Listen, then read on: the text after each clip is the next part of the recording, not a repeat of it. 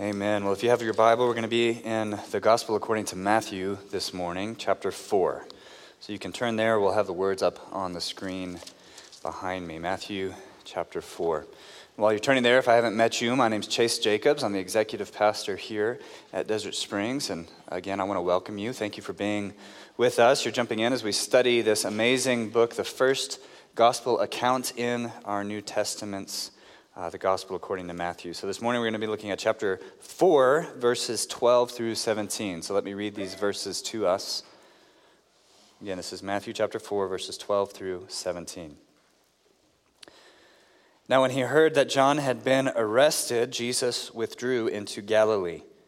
And leaving Nazareth, he went and lived in Capernaum by the sea, in the territory of Zebulun and Naphtali, so that what was spoken by the prophet Isaiah might be fulfilled. The land of Zebulun and the land of Naphtali, the way of the sea beyond the Jordan, Galilee of the Gentiles. The people dwelling in darkness have seen a great light, and for those dwelling in the region and shadow of death, on them a light has dawned. From that time Jesus began to preach, saying, Repent, for the kingdom of heaven is at hand. This is the word of our Lord. Let's pray. Oh, Lord God, I do pray that you would use this word to shine light in darkness this morning. If there's anyone here who walks in darkness, who has not yet repented of their sins for the first time and entered into your kingdom, God, shine in their hearts right now. And Lord, for all of us, would you please fix our eyes on the hope that we have in Christ, that light that is already inbreaking and will one day completely swallow up all of the darkness. Lord, please fix our eyes on Jesus, who is the light of the world. In his name we pray. Amen.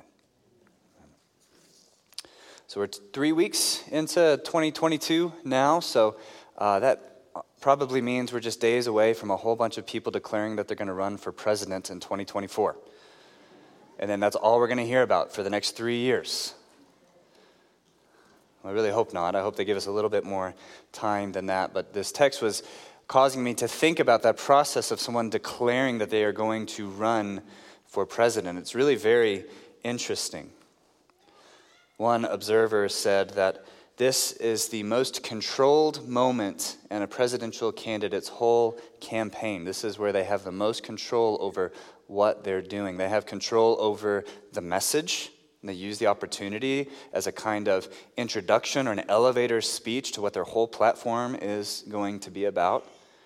The presidential candidate has complete control over the timing of when they make their announcement. And most interestingly, they have the most control over the location of the place where they choose to make this big announcement. And often in the modern era, it's been common for a candidate to choose somewhere very significant, even symbolic, to make this first declaration of their candidacy. So for example, President Biden, he made his announcement that he was going to run for president in the city of Philadelphia, which is the birthplace of our nation's Constitution. Former President Trump began his campaign in New York City, in Trump Tower. So we remember coming down the golden escalator. Backing up one more, Barack Obama, he made his announcement from the old Capitol building in Springfield, Illinois, in the very place where Abraham Lincoln gave his House Divided speech. So you can see in all of these examples what the candidates were trying to do there. They were trying to use that place as meaningful, as symbolic, as saying something about what their campaign might promise or even how they viewed themselves.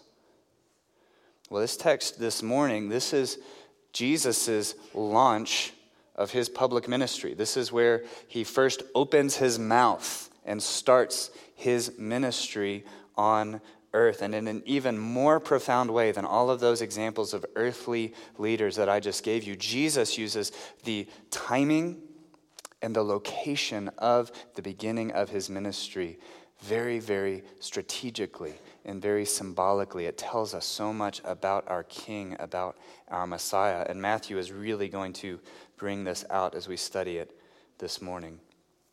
And just so I can be extra clear, I hope that this goes without saying, but let me just say That in saying that Jesus is declaring to us, starting his ministry in this text this morning, I'm not trying to say that Jesus is asking for your vote.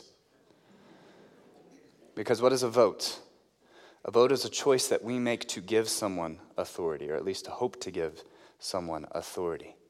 But Jesus already has all the authority in heaven and on earth. Amen? He is the king.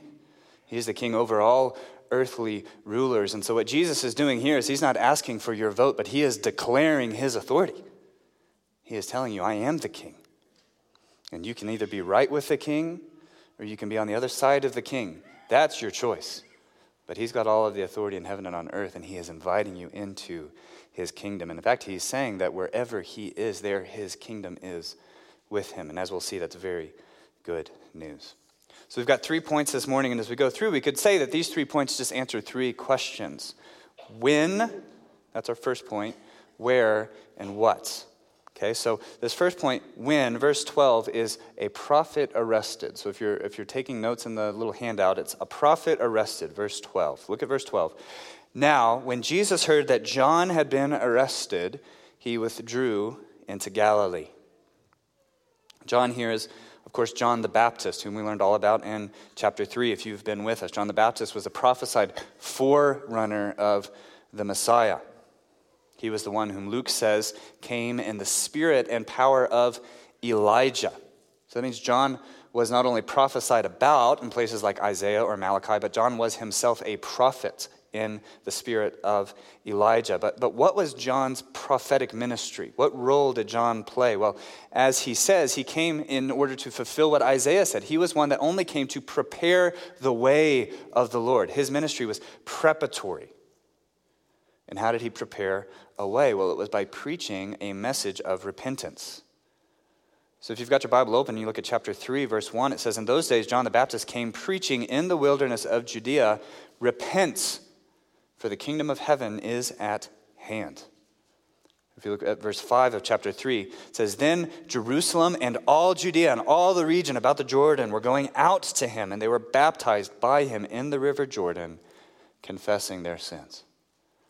So all Jerusalem, all Judea, all of the region. John's ministry was hugely popular. I don't know that we always appreciate this, but this was something of a revival happening in the region. You can think of the ministry of George Whitefield and the Great Awakening, or even Billy Graham, and all of the crowds that he would get to come to his crusades, especially in its heyday of his crusades, okay? That John was a big, big deal. And yet for all of John's success, for all of his popularity as a preacher, it wasn't about John. John was about Jesus. We saw in chapter 3, John didn't even consider himself worthy to carry Jesus' sandals. If you were to turn to the gospel according to John, which is a different John, there were a lot of Johns. John the Apostle says that John the Baptist says this about Jesus. He sees Jesus coming, and John says to his disciples, behold, this is the Lamb of God who takes away the sins of the world. This is he of whom I said, after me comes a man who ranks before me because he was before me. John says in John chapter 3 of Jesus, he must increase and I must decrease. That's what John's purpose was. That was what John's whole life was about. It wasn't about promoting himself. It was about promoting Jesus. John's prophetic ministry was temporary, and he knew that. He was only trying to level the ground and the hearts of the people there so that Jesus might come in. And when Jesus does show up, John says, behold, there he is. And then John's work was done. John's ministry was finished. So here in Matthew 4, verse 12, we see the end of John's ministry. It says that he is arrested. And now we're going to keep on reading the book of Matthew for several months throughout this year. And so when we get to Matthew chapter 14, we're actually going to see the circumstances of John being arrested and even John's death. He's beheaded by a king named Herod Antipas. This is the son of Herod the Great, who tried to kill baby Jesus in Matthew chapter 1. So we're going to learn all about John's arrest. We're going to learn all about his beheading when we get to Matthew chapter 14. Just know the only reason that John got arrested and killed was because of this message. The kingdom's at hand. Repent. But here in chapter 12, John is arrested. And what I want us to see right now is in verse 12 of chapter 4, that it says, when John is arrested. When Jesus heard that John was arrested, that's when Jesus moved from Nazareth to Galilee. This news that John had been arrested is what triggered Jesus' withdrawal to Capernaum. That doesn't mean that Jesus was afraid of anything bad happening to him. We know the whole reason that Jesus came was to die on the cross. He knows that this is where this is headed, but Jesus knows that this is the next step in the divinely appointed plan of redemption. John's arrest triggers the close of the preparatory ministry, and it signals the beginning of the real deal. The curtain has closed on the opening act, and the main event is about to start, and that's why Jesus moves to Capernaum. So that's the when. And now for our second point, we consider the where, because Matthew is going to say that the place that Jesus chooses to start his ministry is significant. So our second point is a prophecy fulfilled. This is verses 13 to 16. Verse 13, it says, leaving Nazareth, Jesus went and lived in Capernaum by the sea in the territory of Zebulun and Naphtali. And I know all of you guys have come in here fully versed in your ancient Near Eastern history and geography, so this is going to be a lot of repeat for most of you. But for those of you who want to know, okay, this place that he's talking about, Capernaum, Zebulun, Naphtali, these are all part of a region that's in the very northern part of the Promised Land, ancient Israel. Okay, so this is a big region that was in between the Sea of Galilee on the east, the Mediterranean Sea on the west. The whole place was called Galilee, or as Matthew calls it in verse 15, Galilee of the Gentiles. So why is it called Galilee of the Gentiles? Well, if you remember way back in the book of Joshua, when they are dividing up the promised land to conquer it, and all of the 12 tribes of Israel are a lot of different regions to go conquer and then live in, this very northern region of the promised land was allotted to these two tribes, Zebulun and Naphtali. So that was where they were going to live. But because this was the very northern extreme of the promised land, they butted right up against all of these other nations. So Syria was up there, there were Phoenicians, and so they were interacting with these other nations. Even the boundaries were, a little blurry at times. And worse than that, if you were to read the book of Judges, it would say that when Zebulun and Naphtali went in to conquer these territories that God had given to them, well, they didn't quite conquer it, did they? They did an okay job, but they left a lot of those people still living there, these idolatrous, wicked, unbelieving people that stood under God's judgment, which was the whole reason that God was giving that land to them in the first place. Well, they didn't conquer and remove all of those people. So the book of Judges chapter 1 says that the people of Zebulun and Naphtali lived among the Canaanites, the inhabitants of the land. So they lived among these idol worshipers in their land, and we know how that goes, don't we? You can't live long among idol worshipers without worshiping those idols yourself. And so that's what starts to happen in these northern tribes. They start to worship these false gods, these gods that were no gods. And because of their idolatry, if you read through the Old Testament, because of their idolatry, judgment from God comes upon them. So these northern tribes of the nation of Israel were conquered by another nation called the Assyrians. This is all about 600 years before Matthew takes place. But they were conquered by the Assyrians. And what happened when the Assyrians came in and conquered these northern tribes is they took all of the Israelites that lived there and they moved them. They took them out of the promised land and took them somewhere else. And then they actually brought in all of these Gentiles from somewhere else and settled them in Israel, in the promised land. So now it's really Galilee of the Gentiles. Now it's been handed over to Gentiles. And there's a lot more that's happening, but I can already see that your eyes are glazed over. Just know Israel gets conquered a lot more by a lot more Gentiles. And by the time Matthew is written, this land, though there's some Jews settled there in some places, this land is very much filled with Gentile influences. So that what Matthew says here is true. This is Galilee of the Gentiles. And by the time Jesus begins his ministry, this whole region, this northern part of Judea and Palestine, this place that the Romans had conquered, this whole part, though there were some Jews, it was just really looked on as like a backwater. All of the really good, faithful, religious Jews, they lived in Jerusalem or in the surrounding regions. But all of those people that lived up there in Galilee, well, they were a bunch of hicks. They were not good people. They were not religious people. They didn't really know what they were doing because they hung out with Gentiles all the time. Okay, this is just not a place even worth considering. This is Galilee. So back to our text. Matthew says that Jesus, when he learns that John was arrested, moves from Nazareth, which was where you remember Joseph and his family settled there after Jesus came up out of Egypt. Okay, this is where he lived and spent most of his time growing up. Well, he moves from Nazareth and he goes to this city called Capernaum. Capernaum is a bigger city. It's on the very north part of the Sea of Galilee. It's a fishing village. It's a fishing hub. But what Matthew is trying to call out to us is none of this was by accident.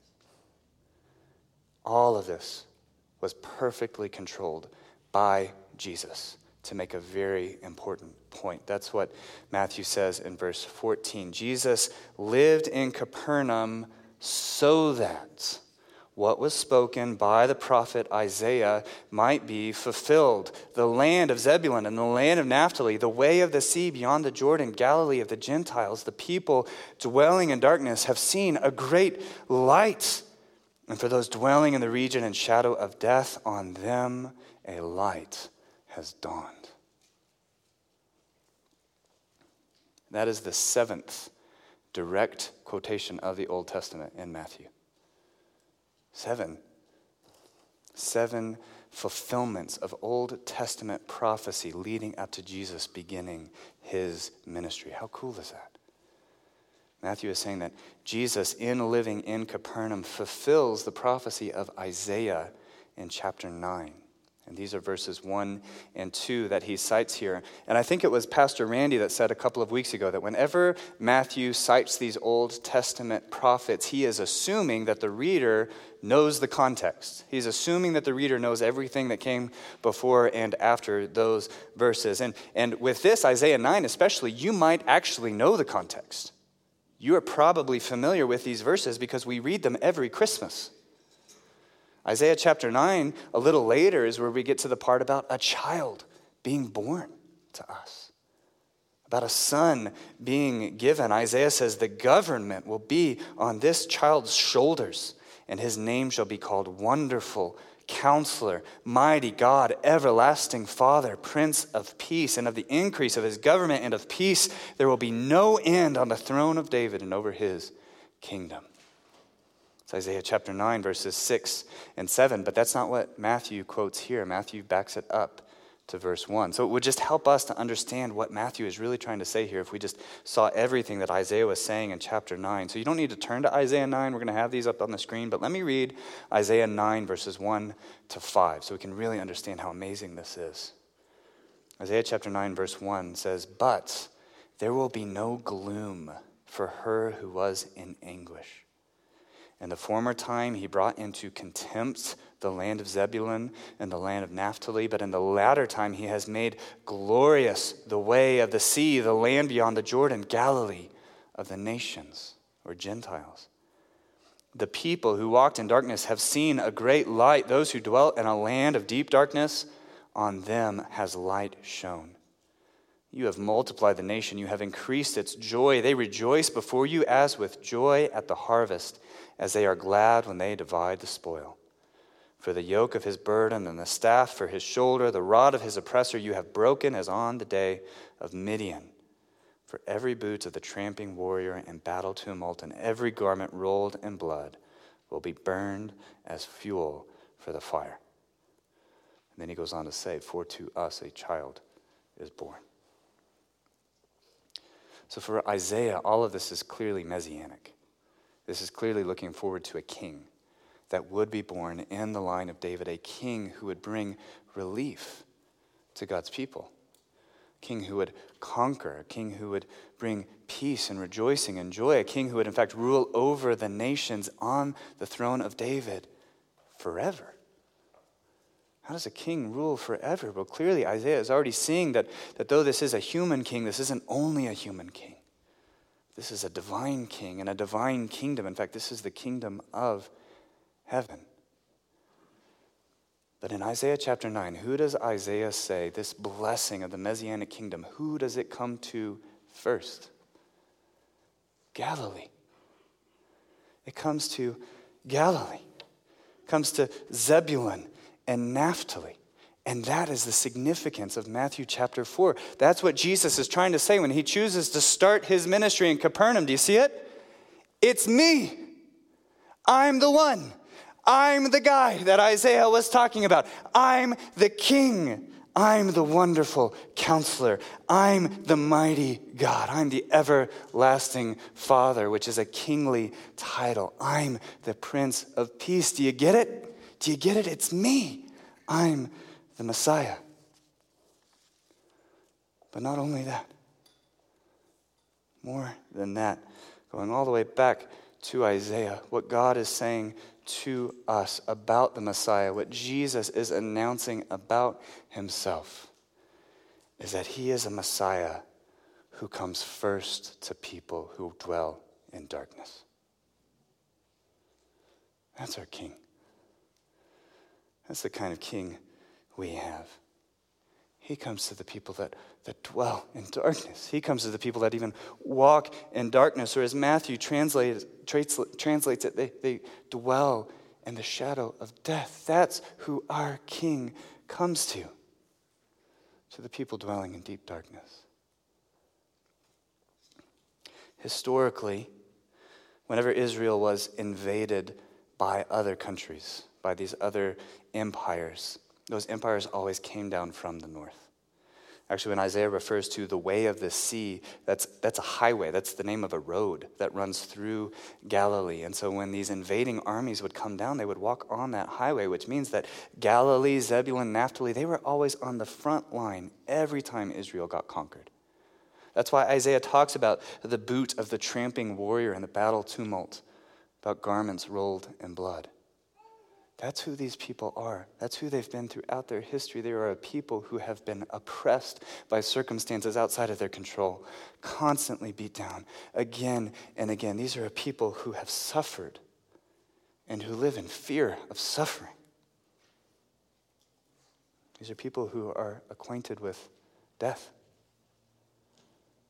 And I know some of you can relate. Some of you feel that way.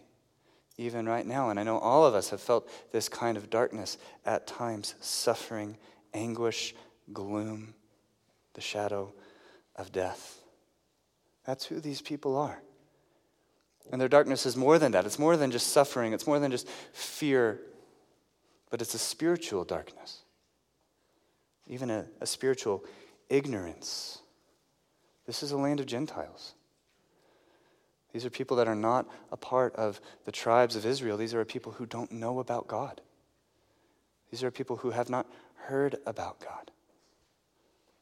The Apostle Paul in Ephesians chapter 2 describes Gentiles like this, as those who are alienated from the commonwealth of Israel and strangers to the covenants of promise, having no hope and without God in the world.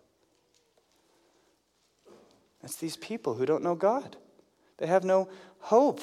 They are in spiritual darkness. They don't even know what they ought to be doing. They are contemptible. They are unclean. They are sinful. They are depressed. They are fearful. They are hurting. And they are the very first people Messiah comes to. This is where he launches his ministry. This is what he is trying to say about himself. He didn't launch his ministry in Jerusalem. He didn't come down a golden escalator in Rome. He went to Galilee. He went to people in darkness. Do you see what kind of king we have? Do you see? These are the people that Jesus once forever identified with his message. These are his people. This is who he came for, and he came as light. Matthew 4:16 again. The people dwelling in darkness have seen a great light. And for those dwelling in the region and shadow of death, on them a light has dawned. So what's the light? That's our last point. Let's answer that question. What? What is the light? Well, the light is a man. It's Jesus himself, but it's also his message. It's the message that the man himself embodies all the way to the cross. So point 3 is a preacher's message. That's verse 17, a preacher's message. So if you've been taking notes in your outline, we had point 1, a prophet arrested. Point 2, a prophecy fulfilled. And now a preacher's message. And you say, Chase, you're not very good at sermon outlines. Why not a prophet's message? That would have fit so much more neatly. And it would have been right. Jesus does refer to himself as a prophet. He is a prophet. In fact, Jesus is not only a prophet, he's also our great high priest. And as I've already said, he's our king, this threefold office, which if I can I just make an aside? Caleb Batchelor talked about this threefold office of Christ in our DSI class on Wednesday night. And if you haven't been checking out our DSI classes or coming to our DSI classes, you are missing out on some of the best teaching I've ever heard. I'm not kidding. I have learned so much by listening to these classes. So the Wednesday nights, 6:30, you can come here in person. It's really sweet in person because we get time to pray together, but you can also watch them online. But this is an amazing resource that we're putting out for you guys. So please take advantage of it because it's so good. It would be so good for you, the systematic theology class that we're doing on Wednesdays. But we talked about this on Wednesday, that Jesus does fulfill the Old Testament offices of prophet, priest, and king. So we could say, yes, point 3, a prophet's message. But just look with me at verse 17. Look at what it says. From that time, Jesus began to preach, saying, repent, for the kingdom of heaven is at hand. And notice first, that's verbatim John the Baptist's message, isn't it? It's the same thing. Repent, for the kingdom of heaven is at hand. John just prepared that message for Jesus to take up when his ministry started. But see, it says that Jesus began to preach, to stand up and do what I'm doing, to talk to a big crowd and to announce this message. It reminds me of Mark chapter 1, verse 38. There, Jesus says to his disciples, let us go on to the next towns that I may preach there also, for that is why I came. That's why I came down from heaven, to preach.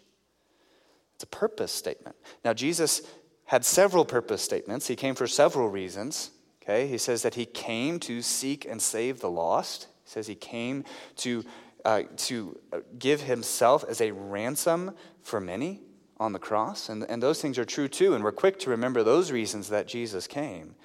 But let's not forget that he also came to preach, to teach us with words. The Christian faith is one of words and ideas and thinking and meditating. Jesus didn't just come down from heaven and go right to the cross. Jesus came down, he lived a perfect life, he grew up, he began his public ministry, and he preached for 3 years before he died on the cross.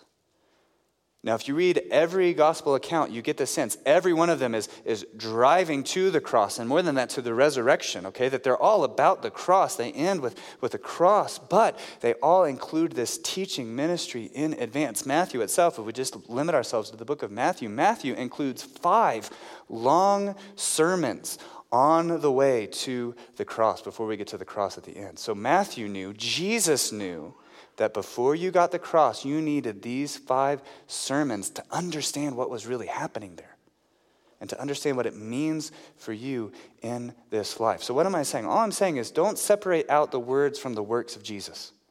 Do you get that? They come together. Don't just be people that think about the works of Jesus, because then you're not really thinking about them rightly, because Jesus gave us all of these words. And at the same time, don't be the kind of people that separate out the words from the works of Jesus. It's not just about the moral teaching of Jesus. It's all about the cross. It's all about the atonement, but it comes together. So Jesus came preaching. In verse 17, he began to preach. And in verse 17, we get the introduction to his message. This is the elevator speech of his message. Repent, for the kingdom of heaven is at hand. Everything else that he says and does, it really just is flowing out of this simple statement here. Repent, for the kingdom of heaven is at hand. Pastor Randy a couple weeks ago explained this idea of repentance, and so we don't need to rehash all of that now. But if you remember, he said the word repent in the original language, it means to change your mind. To change your mind. To change your mind about God and his holiness and his goodness. To change your mind about yourself and your sin before God. But it's not just to change your mind and maybe the way that we think about it, but it's to change your mind in a way that your actions follow suit. To change your mind in a way that your life actually changes. Think of what John the Baptist says in chapter 3, verse 8 to the Pharisees, bear fruit in keeping with repentance. It's like if you're on the highway and you're driving down and you realize you're going in the wrong direction. Well, it's not just enough to kind of give mental assent to the fact that you're going the wrong way. What do you have to do? You have to exit. First chance that you get. And that's when you notice all the like police crossovers, right, that you can't use for official use only. Jesus says, repent, find an exit, turn around. And in that command, which it is, it's a command, repent. There's so much good news just right there because Jesus wouldn't command you to do something that you couldn't do. You can exit. You can use the police crossover. Jesus, in his life and in his death and in his resurrection, he's made a way for you to repent and he empowers you to do that. There is nothing keeping you from acknowledging, realizing, I'm going the wrong way, which is to say, you're going away from God's commands. You're not going the way that God would have you go as he has revealed his will for you and his word. You're going the wrong way. But he says, it's just as easy as getting off and turning around. You can repent. You must repent. But that's not the total of Jesus' message. Jesus gives us a reason for repenting, a basis for repenting. Why does he say repent? He says, repent, for the kingdom of heaven is at hand. Another way you could translate that, repent, for the kingdom of heaven has drawn near, or the kingdom of heaven has arrived. That's what that means. The kingdom of heaven is here. And you say, it is? Look around, this is not what I expected the kingdom of heaven to look like. I thought there would be a bit more angels, a lot less suffering. What does Jesus mean when he says that the kingdom of heaven is here? Well, we know what he doesn't mean. He doesn't mean that the kingdom of heaven wasn't here before. Okay, God has always been reigning. He will always be reigning. He is the king over the whole universe. And so anybody in this world that is not acknowledging that God is their king, not living and subject to God, well, they're just living in rebellion because this is God's world. This is his world that he is the king over. Jesus is also not saying that when the kingdom has arrived, when the kingdom has drawn near, he's not saying that it's arrived in full. That there is more kingdom yet to become. There is actually the completeness, the fullness of the kingdom when God himself asserts that reign finally, completely, perfectly over this world, where there will be no more rebels because God will cast all of the rebels out and then everything is just going to be perfect and there will be angels. That kingdom is yet to come. It's in the future. It's in the very end. That's what we look forward to. This is why Jesus can say just a few chapters later that we should pray for God's kingdom to come and his will to be done on earth as it is in heaven. So he says the kingdom has come, and yet we want more of it to come. So we're in this in-between. And that's what Jesus is saying here in verse 17, that the kingdom has come. It hasn't come in full, but it's here, and it's here in him. That Jesus is the king of that future kingdom, and he has brought that kingdom into time, into space, in himself, that the kingdom has arrived in Christ. So wherever Jesus is, there is heaven. And this helps us understand all of the things that Jesus is going to do while he's preaching this message of the kingdom. He goes around and he is going to heal sick people and he's going to cast out demons and he's going to feed the hungry. He's going to raise the dead. Why does he do that? Because that's what heaven is going to be like. So wherever Jesus is, heaven stuff happens because you know what? In heaven, there won't be demons.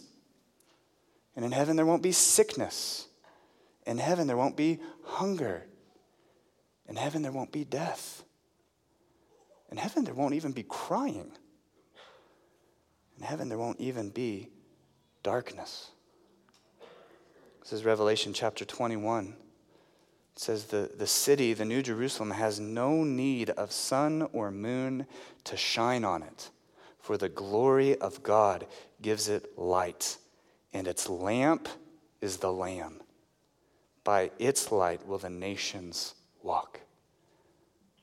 The nations aren't walking in darkness in the new heavens and the new earth. They're walking in the light of the New Jerusalem. And John says there will be no night there. So do you see, at the very beginning of Jesus' ministry, what he's doing? Do you see it now? That future glory, that future light that shines perpetually, that no darkness can even enter into, that light by which the nations will walk. Jesus brings that light into Galilee of the Gentiles. And it's begun. It has started right here, right now. This future light embodied in Jesus and announced in his message. John chapter 8, verse 12, Jesus says, I am the light of the world. Whoever follows me will not walk in darkness, but will have the light of life. Or Isaiah 9, verse 3 again, you have multiplied the nation. You have increased its joy. They rejoice before you as with joy at the harvest, as they are glad when they divide the spoil. Jesus coming to people in darkness, shining light, it's a reason for joy. It's a reason for rejoicing. We say this word gospel. It means good news. And I wonder if we forget that sometimes. I mean, we know to say that, right? We know to say, gospel means good news. We're going out to preach good news, but is it actually good to you? Is it actually good news to you? Because this is why Jesus tells us to turn around. You're going the wrong way, and the way you're going is not good for you. The way you're going, it only gets darker that way. The stuff you're pursuing, the things that you're hoping in, the sins that you're addicted to, it's not working, is it? You're going the wrong way from bad to worse. It's not going to do it for you, but turn around. I've got good news. It's better in the kingdom. It's better this way. Come on, turn around. You're missing out on the light of life. Come on, turn around. And don't think I'm just talking to non-believers here, church. If you're here and you're not a believer, I'm so glad you're here. I can't imagine how weird this is for you. But I hope you hear what I'm saying. This is an invitation for you. Do you feel the darkness? Do you feel the weight of sin, both in yourself and in this world? I announce to you a message of good news. Jesus is light. You can have light. You can have light in your darkness. All you have to do is acknowledge you're going the wrong way, realize it, turn around, come on into the kingdom. This is an invitation to you. Believe in Jesus, and you will have eternal hope. But church, repentance isn't a one-time thing. Let me remind you again of the words of Martin Luther. The very first of the 95 Theses, a sentence that changed the whole world. When our Lord and Master Jesus Christ said, repent, he willed the entire life of believers to be one of repentance. So this message of Jesus, repent for the kingdom of heaven is at hand. This is for you, brothers and sisters. This is for you. Yes, our minds have already been changed in the most total and complete way, and they're being renewed day after day, that our minds, our understanding about the kingdom, about God, about ourselves, it's increasing every day. We have been transferred already, as Paul says, out of the kingdom of darkness and into the kingdom of the beloved Son. That has happened for us, and nothing can take that away. But I still make wrong turns as a Christian. I still get off track.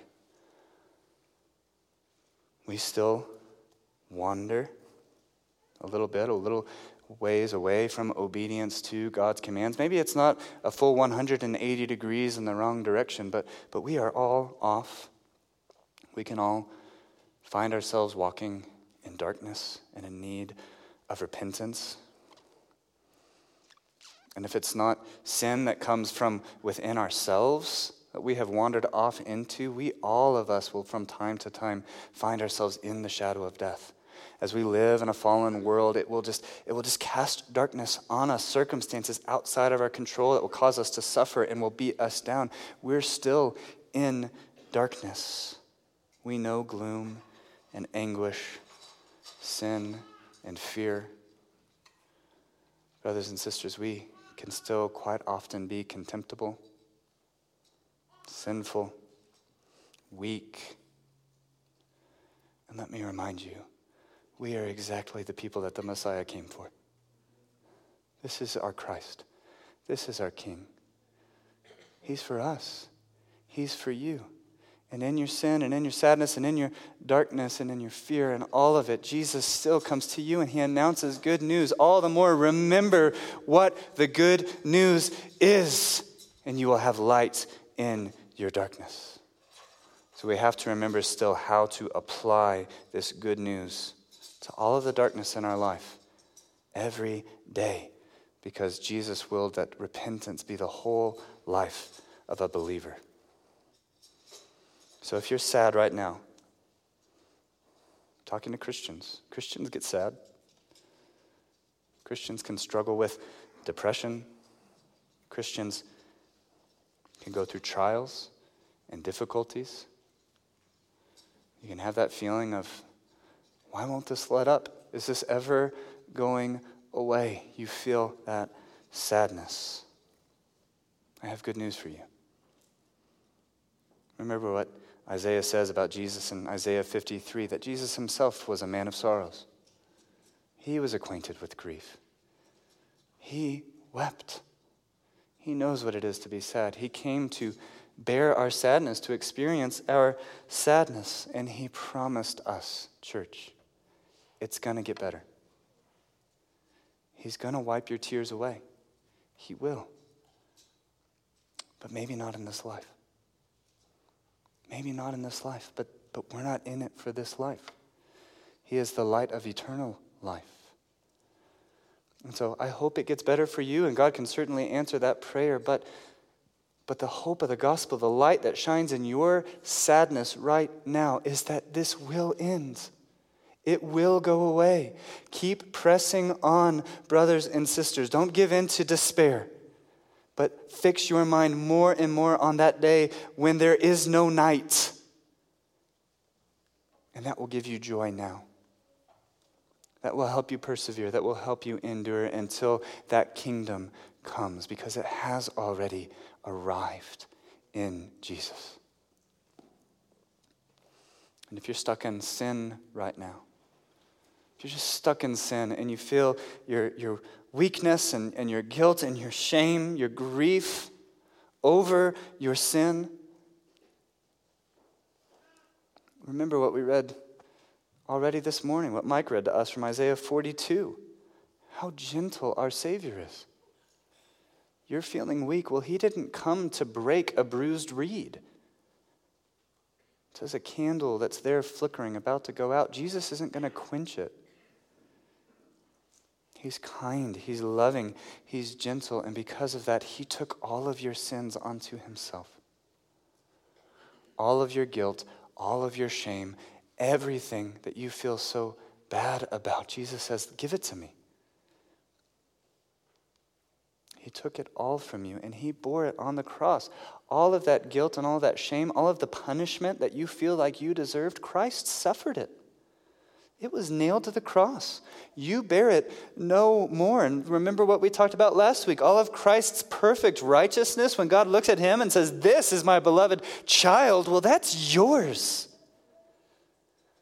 So I know we all struggle with sin, but there's no guilt there. Jesus died for your sins, even sins that you haven't committed yet. You don't have to feel guilty. You can repent and walk in light. You are forgiven. Amen. And if that is you, if you're struggling with sin, you know that God has forgiven you, but you don't know what to do. You don't know the right things to do. Jesus is giving us this. Psalm 119 says, "Your word is a light to my feet and a lamp to my path." God has given us this so that we wouldn't be spiritually ignorant anymore. He said, "This is the way to go. I'm going to light it up for you."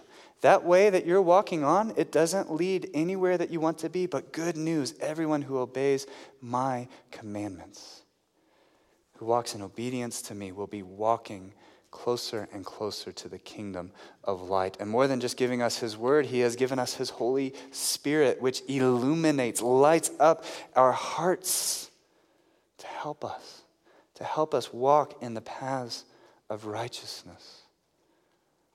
Good news, God has given you his Spirit. And for those of you this morning who are walking in the shadow of death, you felt the sting of death in your own life. You walk under the fear of death for yourself or for someone else. That's a darkness. That's gloom. That's anguish. I know only a little bit of what that feels like. I have good news. Jesus has risen from the dead. Think about this. There was nowhere in the whole history of the whole world as dark as Jesus' tomb. They took him down off of that cross where he died the death that you deserved to die. They laid him in the grave. They rolled the stone in front of it. There was nowhere in history darker than that. And 3 days later, in the morning, at dawn, the text says, his disciples came back to the tomb. They found the stone rolled away and an angel there shining in glorious light. Jesus is risen. Our King has conquered death. John 1:5, the light shines in the darkness, and the darkness has not overcome it. Jesus is risen from the dead, and all of us who have believed in him will be raised like him in an imperishable body that will never, ever die. Jesus felt the sting of death. He went into the shadow of death that he might shine light into it and crush it. Hallelujah. So we don't have to be afraid of death. Jesus is risen from the dead, and we will be with him forever. That's the good news. That's the light that Jesus is beginning to hold out to people in darkness, to shine the light of life. This light that points to, that is a foretaste of the full light that we will see in that day. Jesus came to us preaching this message, and he sends us out preaching that same message. It struck me as I was studying this week that the very next time that Matthew uses the word light in his gospel, so if you were to read through and look for the next time he uses the word light, it's not about Jesus. It's about us. In the Sermon on the Mount, Matthew chapter 5, Jesus says to his disciples, "You are the light of the world." Isn't that amazing? That's what Jesus said about himself. "I'm the light of the world." And then he says it to you. "You are the light of the world. A city set on a hill cannot be hidden, nor do people light a lamp and put it under a basket, but put it on a stand so that it gives light to everyone in the house. In the same way, disciples, let your light shine before others so that they may see your good works and give glory to your Father who is in heaven. Apostle Paul says something very similar in 1 Thessalonians 5. He says to the church, you are children of light, children of the day. We are not of the night or of the darkness. And in Philippians 2, he says, you are children of God in the midst of a crooked and twisted generation among whom you shine as lights in the world, holding fast to the word of life. And I think holding out the word of life. We're all little John the Baptists. Our ministry is not preparatory, but it is temporary. And we ought to be about the same thing that John was about, saying, I must decrease so that he might increase. We just go out into the world like lights and say, behold the Lamb of God who takes away the sin of the world. That's what we do. Jesus sends us out. This is how the book of Matthew ends. You're going to hear these verses over and over and over again as we study this book. Rightly so, Jesus says, all authority in heaven and on earth has been given to me. So go and make disciples of all of the nations, baptizing them in the name of the Father and of the Son and of the Holy Spirit, teaching them to obey everything that I commanded you. And remember, behold, I'm with you. I'm with you in your darkness. I'm with you all the way until the end of the age. And in that age, there is no night. So he sends us out, and he sends us out with the very same message. Brothers and sisters, go into the world as light to people dwelling in darkness, to people that are sad, to people that are contemptible,